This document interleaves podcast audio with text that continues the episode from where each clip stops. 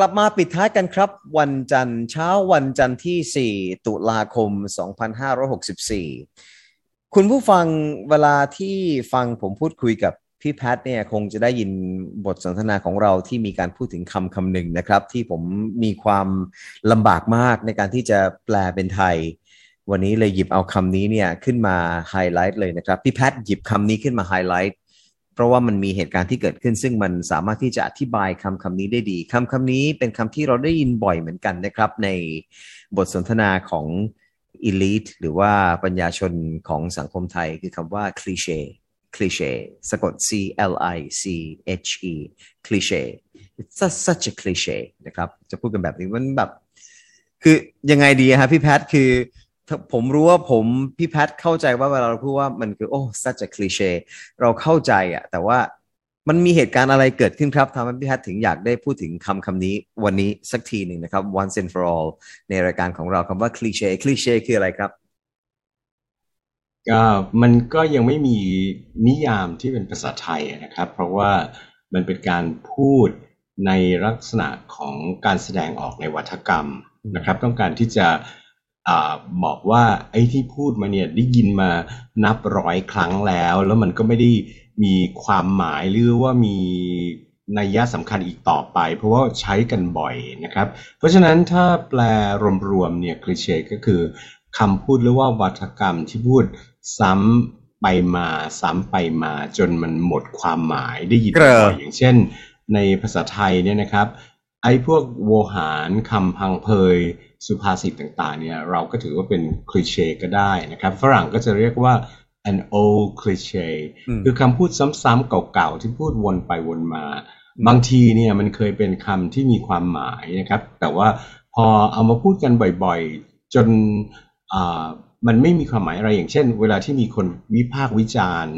อาชีพอย่างเช่นอ่าหมอที่เป็นสามกีบเป็นต้นนะครับ หรือว่าอาชีพครูที่อ่า ปฏิบัติต่อนักเรียนไม่ดีอย่างเงี้ย แล้วก็มีคนมาพูดบอกว่าทุกอาชีพมีทั้งคนดีคนเลวอย่างเงี้ยเราเรียกว่าคลีเช่เพราะว่ามันรู้กันอยู่แล้วว่าทุกอาชีพมีทั้งคนดีคนเลวนะครับ หรือว่าอย่างเรามีเรื่องของตำรวจใช่ไหมครับตำรวจที่สะสมรถหรูอะไรพวกเนี้ยนะครับ แล้วมีคนบอกว่า ตำรวจดีๆ ก็มีอืมอย่างเงี้ยเราเรียกว่าคลีเช่คือจะพูดไปทำไมมันไม่ได้มีความหมายอะไรนะครับ แล้วก็ระยะนี้มันมีเหตุการณ์นี้เกิดขึ้นเยอะนะครับ อย่างเช่นอ่าข่าวเกี่ยวกับเรื่องม็อบที่ประกอบไปด้วยวัยรุ่นที่เรียกว่าม็อบเด็กแว้นอะไรเงี้ยนะครับ แล้วก็มีผู้ที่เคยบริหารดูแลความปลอดภัยระดับประเทศเนี่ยมาบอกว่าม็อบเด็กแว้นเนี่ยเป็นตัวสะท้อน ความล้มเหลวของบ้านเมือง ก่อนหน้านั้นเรามีพระสองรูปนะครับแล้วก็บอกว่านี่คือความล้มเหลวของศาสนาพุทธ ก่อนหน้านั้นเราก็มีเรื่องที่คนรุ่นปัจจุบันต้องการจะย้ายประเทศ นี่ก็คือเป็นความล้มเหลวนะครับ แล้วในช่วง 4-5 ปีที่ผ่านมาหลังจากที่มีกระแสว่าการศึกษาที่ฟินแลนด์นี้สุดยอดมากนะครับ เราก็พูดว่า การศึกษาไทยนั้นล้มเหลว คือทุกอย่างล้มเหลวไปหมด แต่คำถามที่เวลาผมได้ยินสำนวนคลีเช่เหล่านี้บอกว่าแล้วพูดอย่างนี้แล้วมันได้อะไรขึ้นมานะครับ เพราะว่ามันเป็นการเปรยแบบที่ง่ายๆอะถ้าเผื่อว่าให้ลงรายละเอียดว่าทำไมคุณถึงถือว่าล้มเหลวเนี่ย คุณก็ไม่สามารถที่จะชี้แจงได้ด้วยหลักฐานเชิงประจักษ์ คือมาพูดว่าการศึกษาไทยล้มเหลวเนี่ยอย่างผมคุยคุณวารินบ่อยๆนะครับ แล้วเราก็ทำงานในหลายสาขาแม้ว่าหลักๆเนี่ยคนจะเข้าใจว่าเราเป็นสื่อ แต่ว่าอย่างผมเนี่ยคนก็เข้าใจว่าสอนหนังสือในมหาวิทยาลัย แต่ผมประกอบอาชีพเป็นสื่อมวลชน ผมประกอบอาชีพเป็นผู้บริหารธุรกิจนะครับอะไรเหล่านี้เราก็จะถามว่าเวลาเขาพูดว่าการศึกษาไทยล้มเหลวเนี่ยเขาเอาตัววัด อะไร แล้วก็คนผู้คนรอบตัวเราที่ประสบความสำเร็จมากมายเหลือเกินไม่ใช่แต่เพียงในแวดวงธุรกิจหรือว่าในระดับประเทศนะครับ ประสบความสำเร็จกันในระดับภูมิภาคระดับโลกเนี่ย แล้วคนพวกนี้ก็จบ คุณวารินก็รู้นะครับผู้อ่าผู้ร่วมงานที่เรารู้จักเนี่ยคอลลีกทั้งหลายเนี่ยจบเมืองไทยล้วนๆน่ะตรีก็ไทยโทก็ไทยนะครับอะไรเงี้ยแล้วคนเหล่านี้ก็ไม่ใช่คนที่เป็นผู้ล้มเหลวนะครับ ก็เป็นอืมนำความเจริญมาให้ประเทศชาติอะ ถ้าผมจะแปลว่าคลีเช่คือคือเกรออะคำพูดนี้พูดพูดแล้วพูดอีกเกรอหรือไม่ก็แบบว่าคุณเหมารวมไม่ได้อะว่าว่าว่ามันคือคลีเช่อะมันก็ อ่าใช่โอเคนะครับอย่างสมมติว่าคนมีปัญหาเรื่องความสัมพันธ์กับความรักใช่ไหมครับอืมแล้วเพื่อนมาบอกว่าอ่าอะไรอะ love is blind อืมความรักคือการตาบอดอย่างเงี้ยเนี่ยคือคลีเช่คือมันไม่ได้ cliché อ่า สร้างความเปลี่ยนแปลงอะไรเลยคือมามาพูดมาพูดทำไมว่าอืมอ่าความรักทำให้ตาบอดอะไรเงี้ยนะครับอืมเนี่ยนี่ก็คือความหมายคลีเช่เสร็จแล้วมันก็เกิดขึ้นกับทุกอย่างนะครับ อย่างเช่นเมื่อสองสัปดาห์สะสามสัปดาห์ได้แล้วมั้งนะครับ ก็มีเรื่องเกี่ยวกับอ่าพระพยอมกับอืมพศพระมหาสมปองอืมนะครับก็พูดกันอีกว่า อ่า ศาสนาพุทธ การสอนธรรมะในประเทศไทยเนี่ยล้มเหลวอืมแล้วหลังจากพูดออกไปแล้วทำอะไรบ้างครับ อืมครับนะครับ เนี่ยอันอันนี้เป็นสิ่งสำคัญนะครับ คือท่านผู้รู้นะครับ เราเรียกว่าอะไรอะเป็นผู้เป็นนักคิดเนี่ย ท่านก็มองสังคมเราแล้วก็ ประมวลเหตุการณ์ข้อมูลต่างๆ รวบรวมเพื่อที่จะให้คนในสังคมเนี่ยคือประชาชนน่ะได้เห็นว่าสังคมของเราอ่อนแอยังไงอืมจะต้องแก้ไขยังไงครับนะครับ แต่ว่าไม่อยากให้ทุกอย่างเนี่ยมันจบไปแค่คลีเช่เออถ้าเรามาบอกว่าม็อบที่เป็นเยาวชนเนี่ยคือความล้มเหลวของสังคมอะเพราะอะไรนะครับ พ่อแม่ไม่ดูแลเด็กเด็กถูกล้างสมองได้ง่าย แล้วเราจะมีวิธี ป้องกันแก้ไขอย่างไร ไม่มีสูตรสำเร็จที่จะแก้ไขสิ่งเหล่านี้ได้ในฉับพลันนะครับ แต่ว่าอ่าภาครัฐหรือว่าองค์กรต่างๆ ที่คิดว่ามันเป็นปัญหาที่สำคัญจริงๆของสังคมอะจะช่วยกันแก้ไขยังไงอืมนะครับอืมอย่างเรื่องอาพระทั้งสองรูปเนี่ยนะครับ มันก็มีลักษณะเมื่ออาทิตย์ที่แล้วเนี่ยมีลักษณะเหมือนท้าทายอะเพราะว่าท่านทั้งสองเนี่ยก็มีเรื่องขายสินค้า นะครับ ก็ออกมาขายแบบเย้ยฟ้าท้าดินเลยเหมือนอากวนประสาทอะฉันจะขายแล้วจะทำไม แต่พอสัปดาห์ถัดมากลายเป็นไปทำบุญบริจาคนะครับ ก็มีอ่าบริษัทต่างๆ ผู้ที่มีจิตศรัทธาเนี่ยส่งข้าวของไปแล้วก็ไปแจกจริง ๆ นะครับ ให้ชาวบ้านเขาเห็นอย่างเงี้ยนะครับ มันก็จะเกิดการว่าอ้าวตกลงนี่เป็นการเล่นเกมกันหรือเปล่าว่าอ่าพวกฝ่ายที่ต่อต้านพระเนี่ย นะครับ ก็กำลังใช้หลักฐานต่างๆ ที่มันคิดว่าผิดระเบียบสงฆ์เนี่ย แล้วพอถัดมามันกลายเป็นว่าทำคุณประโยชน์ให้กับสังคมอืมนะครับ ทีนี้พอพูดว่าศาการเผยแพร่ธรรมะในประเทศไทยล้มเหลว หรือว่าอ่าศาสนาพุทธในปัจจุบันเนี่ยล้มเหลว แล้วเราจะทำไงกันต่อไป อันนี้ต่างหากเป็นเรื่องสำคัญ คลีเช่เป็นพฤติกรรมมนุษย์ไหมครับ ถ้าอย่างนั้น ผมว่ามันมัน beyond borders มันมันมัน beyond cultures ก็มันมันเหมือนเป็นสัญชาตญาณมนุษย์ไหมฮะคลีเช่เนี่ย คือมันจะไม่เกิดถ้ามีการลงมือทำนะครับคลีเช่เนี่ยมันอยู่ในส่วนของงานวรรณกรรมต่างๆนะครับ แล้วก็ในการกล่าวสุนทรพจน์นะครับ public speaking มันเป็นส่วนหนึ่งของ rhetoric คือการพูดจาหวานล้อม เราก็ใช้คลีเช่แต่ว่า ถ้าเราพูดแค่ได้พูดว่าฉันรู้จักคลีเช่นี้ แต่ว่าไม่ได้เสนอหนทางวิธีวิธีการที่จะแก้ปัญหาให้มันดีอย่างเงี้ย อย่างเงี้ยมันก็แปลเป็นไทยได้ว่าเกลออะไม่รู้จะพูดออกมาทำไมอืมนะครับ แล้วตอนนี้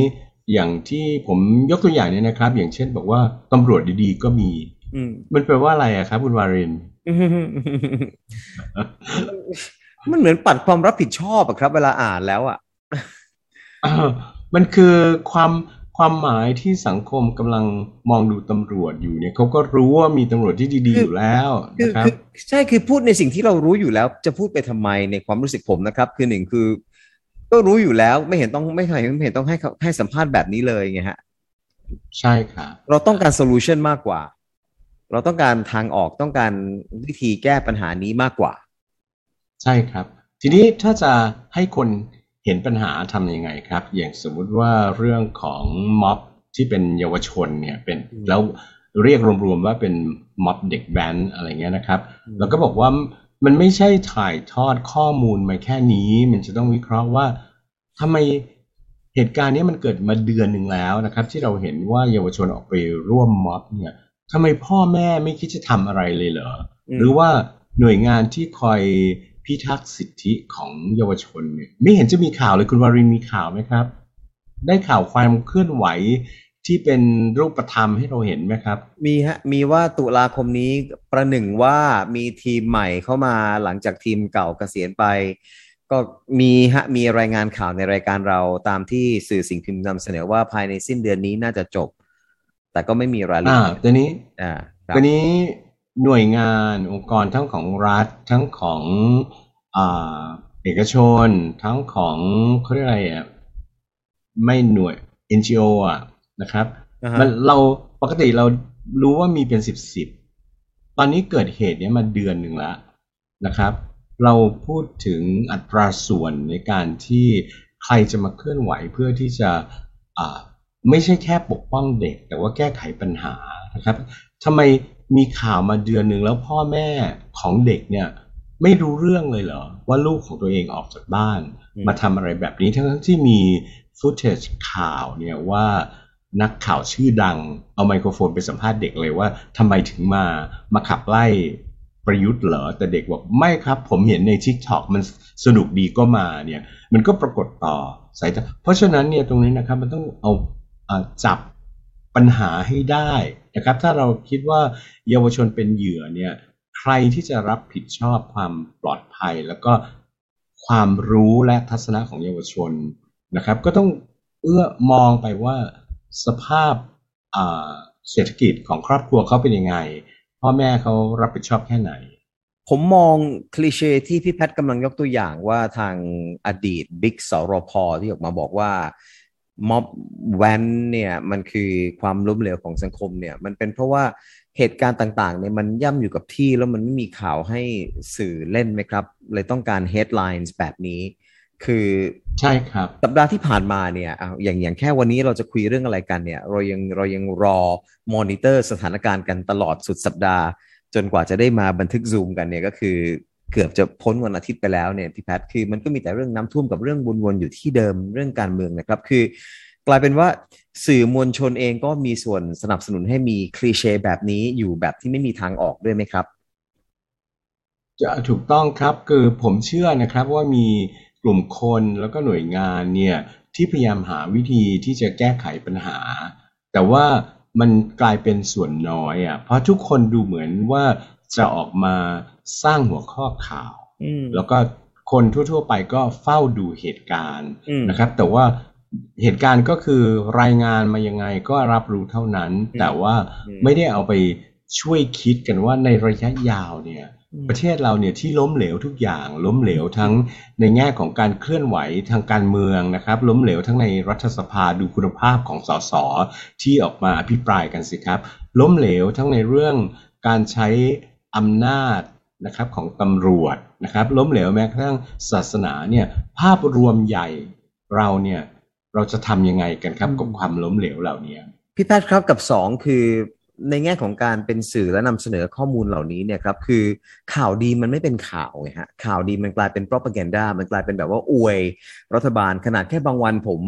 อ่านเปลวสีเงินติดต่อกันหลายวันเนี่ย ผมก็จะมีคอมเมนต์จากกรุ๊ปปี้เข้ามาแล้วว่าแบบว่าอ้าว ทำไมถึงแบบว่าไม่อ่านคอลัมนิสต์อื่นบ้างที่ที่วิพากษ์วิจารณ์รัฐบาล แต่ว่าผมก็ก็ได้ชี้แจงไปว่า คือผมไม่ได้มีหลักเกณฑ์ในการเลือกคอลัมนิสต์ด้วยความสัมพันธ์ส่วนตัว เพราะผมไม่รู้จักใครเลย แต่ผมเลือกสิ่งที่มันสอดคล้องกับวิธีคิดหรือว่าตรรกะของผมมากกว่า แต่แต่ด้วยความเป็นสื่อเนี่ยเอ่อสื่อเองเนี่ยพออะไรที่มันเป็นข่าวดีมันกลายเป็น propaganda มันกลายเป็นการอวยไงฮะพี่แพทย์แต่พอมันเป็นลบเป็น negative เนี่ยมันก็เลยกลายเป็นข่าว คือมันเป็นธรรมชาติของมนุษย์นะครับ อย่างเช่นเราไปดูหนังเนี่ยเราก็อยากดูโศกโศกนาฏกรรมอืมเราก็อยากดูชีวิตที่ล่อแหลมอืมมีความเสี่ยงอืมเผชิญอันตรายนะครับ เพราะฉะนั้นเวลาที่เราเรียนวิชาวารสารศาสตร์ หรือว่า journalism เนี่ย อาจารย์ฝรั่งก็จะสอนเลยวิธีเขียนข่าวนะครับว่า if it bleeds it leads อืมคือถ้ามันมีเลือดซับอ่าเขาเรียกอะไรนะ เลือดเลือดซิปซิปอะเลือดซิปออกมานะครับ มันก็จะเป็นข่าวนะครับ it leads คือจะเป็นหัวข้อข่าว มันก็เป็นธรรมดาที่ช่วยไม่ได้ เพราะฉะนั้นผู้ที่ต้องการที่จะทำการเสนอข่าวที่เป็นข่าวดีข่าวที่เป็นความจริง เพื่อที่จะปะทะเนี่ยนะครับ มันจะต้องใช้วิธี ที่อาจจะต้องเสียเงินนะครับ เพราะว่าข่าวที่มันเป็นข่าวเลวร้ายข่าวปลอมเนี่ยมัน go viral มันไปอย่างกระจายตัวมาแต่ว่าข่าวดีมันไม่ไปอย่างนั้น เพราะฉะนั้นณวันนี้เนี่ยเทคโนโลยีมันเอื้ออำนวย แต่ว่าฝ่ายที่ใช้เทคโนโลยีเนี่ยก็ต้องพร้อมด้วยนะครับว่าจะใช้เทคโนโลยียังไง ไม่ใช่ว่าจะปล่อยให้คนช่วยกันส่งต่อส่งต่อไปเอง คุณก็ต้อง จ่ายเป็นค่าโฆษณาไปเลยนะครับ การทำงานทุกอย่างมันต้องมีงบประมาณ ก็ต้องลงทุนอย่างนี้ด้วย เพราะฉะนั้นเนี่ยไม่ใช่ว่าอย่าง DES เนี่ยมาให้เราติดตามทางไลน์ใช่ไหมครับว่า Fake News อย่างเงี้ยแล้ววันหนึ่งมา 20-30 รายการเนี่ยเป็นอะไรเป็นพืชชนิดนี้ไม่เป็นความจริงที่รักษามะเร็งได้พืชชนิดนี้ป้องกันเผื่อคือนี่เป็นเป็นข่าวสุขภาพข่าวอะไรเงี้ยนะครับ คือมันไม่ได้ออกมาแก้ไขไอ้ ข้อมูลที่มันถูกบิดเบือนนะโดยเฉพาะอย่างยิ่งในแง่ของในเรื่องที่เกี่ยวข้องกับการเมืองเนี่ยเพราะว่ามันมีผลกระทบต่อทัศนะและโลกกระทัดของผู้คนนะครับอย่างสมมุติว่าไอ้ผักอะไรสักอย่างหนึ่งเนี่ยมันไม่รักษามะเร็งเนี่ยพอแก้ข้อมูลไปมันก็จบ แต่ว่าข้อมูลที่บิดเบือนเนี่ยมันฝังอยู่ในหัวแล้วก็ในโลกทัศน์ของคน ตรงนี้ต่างหากที่จำเป็นจะต้องแก้ไขและอาจจะต้อง ถ้าจะต้องลงทุนนะครับ เปิดช่องเปิดเว็บไซต์อะไรก็ต้องทำครับดังนั้นผมถามพี่แพทย์นิดนึงครับ ที่การที่สี่พิธีกรของช่องท็อปไปร่วมกับช่องห้าเนี่ย นี่คือการแก้ปัญหาของสังคมไหมครับ หรือมันคือไม่เลยอืมมันก็เป็นการดูแลตัวเองของแต่ละคนนะครับ เป็นดูแลตัวเองของแต่ละคนก็ก็ไม่ว่ากัน แต่ว่าประชาชนทั่วไปเนี่ย จะต้องรู้เท่าทัน นะครับ แล้วการรู้เท่าทันเนี่ยก็ต้องรวมกันเพื่อที่จะทำให้เราเนี่ยในฐานะผู้เสพข่าว หรือว่าผู้เสพสื่อไม่ใช่ว่าเสนออะไรมาเราก็รับรู้แค่นั้น เสนออะไรมาเราก็รับรู้แค่นั้นนะครับ เราเราจะต้องอ่าเขาเรียกอะไรอะไม่เชื่อนะครับ กังขาไว้ก่อนอะไรแบบนี้นะครับ แล้วก็อย่าไป ใครใช้คำพูดที่มันเป็นคลีเช่เนี่ยก็อย่าไปคล้อยตาม แต่ให้มีอารมณ์หงุดหงิดแทนแล้วกันว่าพูดออกมาทำไมอะไรอย่างนี้ครับ อืมสังคมไทยกำลังก้าวไปสู่อะไรครับพี่แพทในเมื่อสื่อทีวี สื่อออนไลน์ สื่อต่างๆ เนี่ย เหมือนจะเป็นที่พึ่งไม่ได้แล้ว ถ้าเผื่อว่าผมถามคุณวารินกลับว่า ในรอบๆตัวเราเนี่ย มีสื่อสักกี่ชื่อครับ ที่พอที่จะพึ่งได้อะ จากร้อยร้อยชื่อเนี่ย ตนเป็นที่พึ่งแห่งตน ขออภัย ผมขออภัยจริง ๆ นะครับ แล้วเนี่ยอย่างคุณวารินเองเป็นสื่อเองก็ยังกังวลนะครับ แล้วถ้าเผื่อว่าเรามีความกังวลจริงเนี่ยการรู้เท่าทันสื่อเนี่ยจะมาสอนกันเองให้เหมือนกับอะไรอะ streetwise อะคือฉลาดเรียนรู้กันไปเองจาก การเปิดอินเทอร์เน็ตเนี้ยไม่ได้นะครับ มันต้องปลูกฝังอย่างเป็นระบบตั้งแต่เด็ก โดยเราทำเรื่องนี้กันมาเกือบ 20 ปีแล้วนะครับ เรื่องสอนให้เยาวชนเข้าใจเรื่องตรรกะ แล้วก็การคัดเลือกข้อมูลเนี่ยแต่ว่ามันก็อีกอะมันก็คือ clichéคือทำไปแล้วก็เลิกล้ม ทุกวันนี้ก็ไม่มีนะครับ ก็แล้วแต่ว่าครูคนไหนจะเมตตาเด็กแล้วก็พยายามชี้แนะว่า วิธีตรวจสอบข้อมูลที่ถูกต้องลองดูอย่างนี้นะนะครับแล้วไม่ใช่ว่าเจออ่า result ผลลัพธ์จากการ Google แล้วเราจะเชื่อเลยเราลองเอาข้ออ่า keyword เนี่ยลองไป search เทียบดูว่าถ้ามันมีข่าวแบบนี้สักสิบอันแปลว่าน่าเชื่อถือได้อะไรเงี้ยนะครับ คือมันก็ต้องอทำให้มันเป็นระบบตอนนี้ประเทศเราเนี่ยในขณะที่ประเทศเราอ้างว่าเราทันสมัย แข่งกับประเทศเพื่อนบ้านอะไรได้ไปเรื่อยๆนะครับ แต่ว่าความเป็นระบบเราไม่มีเลยนะครับ เพราะเราเป็นผู้คนที่ไม่มีไม่มีระเบียบ พี่แพทย์อยู่บนโลกนี้มานานกว่าผมเนี่ยพี่แพทย์พี่แพทย์ดีลกับคลีเช่ยังไงฮะ อยู่อยู่อยู่อยู่เหนือมันยังไงฮะ ไม่ให้มันมามีผลต่อชีวิตยังไงบ้างครับ คลีเช่ต่างๆ เหล่านี้เนี่ย ก็คือผมไม่เชื่อเรื่องคลีเช่นะครับ แล้วผมก็ คิดว่ามันเป็นคำที่สวยงามให้เราได้สะท้อนอความคิดอะไรต่างๆ เมื่ออยู่ในวรรณกรรมนะครับ แต่ว่ามาใช้ในโลกจริงเนี่ยบริบทของโลกมันไม่ได้เป็นเหมือนงานวรรณกรรม มันมีข้อแม้ต่างๆมากมายนะครับ เพราะฉะนั้นเนี่ยอย่างสมมติว่าผมวิจารณ์นะครับวิจารณ์การกระทำ ของคนมีชื่อเสียงหรือว่าไม่มีชื่อเสียงก็ตามเนี่ยใน Facebook ของผมเนี่ยแล้วก็มีเพื่อนมาทักว่าอาจารย์อย่าไปเสียเวลากับคนแบบนี้เลยค่ะ อะไรเงี้ย อย่างเงี้ยเป็นคลีเช่นะครับ คุณอย่าไปเสียเวลาอะไรทั้งนี้ผมบอกว่ามันเป็นเวลาของผม ถ้าเผื่อว่าผมคิดว่าเสียเวลาผมก็ไม่ไม่เขียนนะครับ ไม่ไม่ไม่แขวะไม่แซวนะครับ แต่ผมคิดว่าข้อ ข้อมูลที่ผมเขียนเนี่ยบทความที่ผมเขียนเนี่ยมันช่วยให้คนได้สะท้อนเอาไปคิดถึงเหตุถึงผล มันก็เลยไม่ถือว่าเป็นการเสียเวลาอะไรเงี้ยนะครับ คืออ่าทุกทุกอย่างที่เรามองเห็นเนี่ยก็ให้เป็นตัวของตัวเอง ไม่ต้องไปคล้อยตามสำนวนหรือว่าวัฒกรรมของของใคร ครับ ขอบคุณมากครับพี่แพทขอบคุณครับ ครับผม ได้เข้าใจความหมายของคลีเช่กันมากขึ้นแล้วนะครับในวันนี้พี่แพทย์ขอบพระคุณมากครับ สวัสดีครับ พี่แพทย์แสงธรรมนะครับบรรณาธิการของ Benchmark Media และบรรณาธิการร่วมของ 101 Morning Call นะครับ ในเช้าวันจันทร์ที่ 4 ตุลาคม 2564 ครับ ผมวารินสัจเดล พี่แพทย์แสงธรรม และทีมงาน 101 Morning Call ลาไปพร้อม ๆ กันเลยนะครับ รายการต่อไปสนามข่าว 101 สวัสดีครับ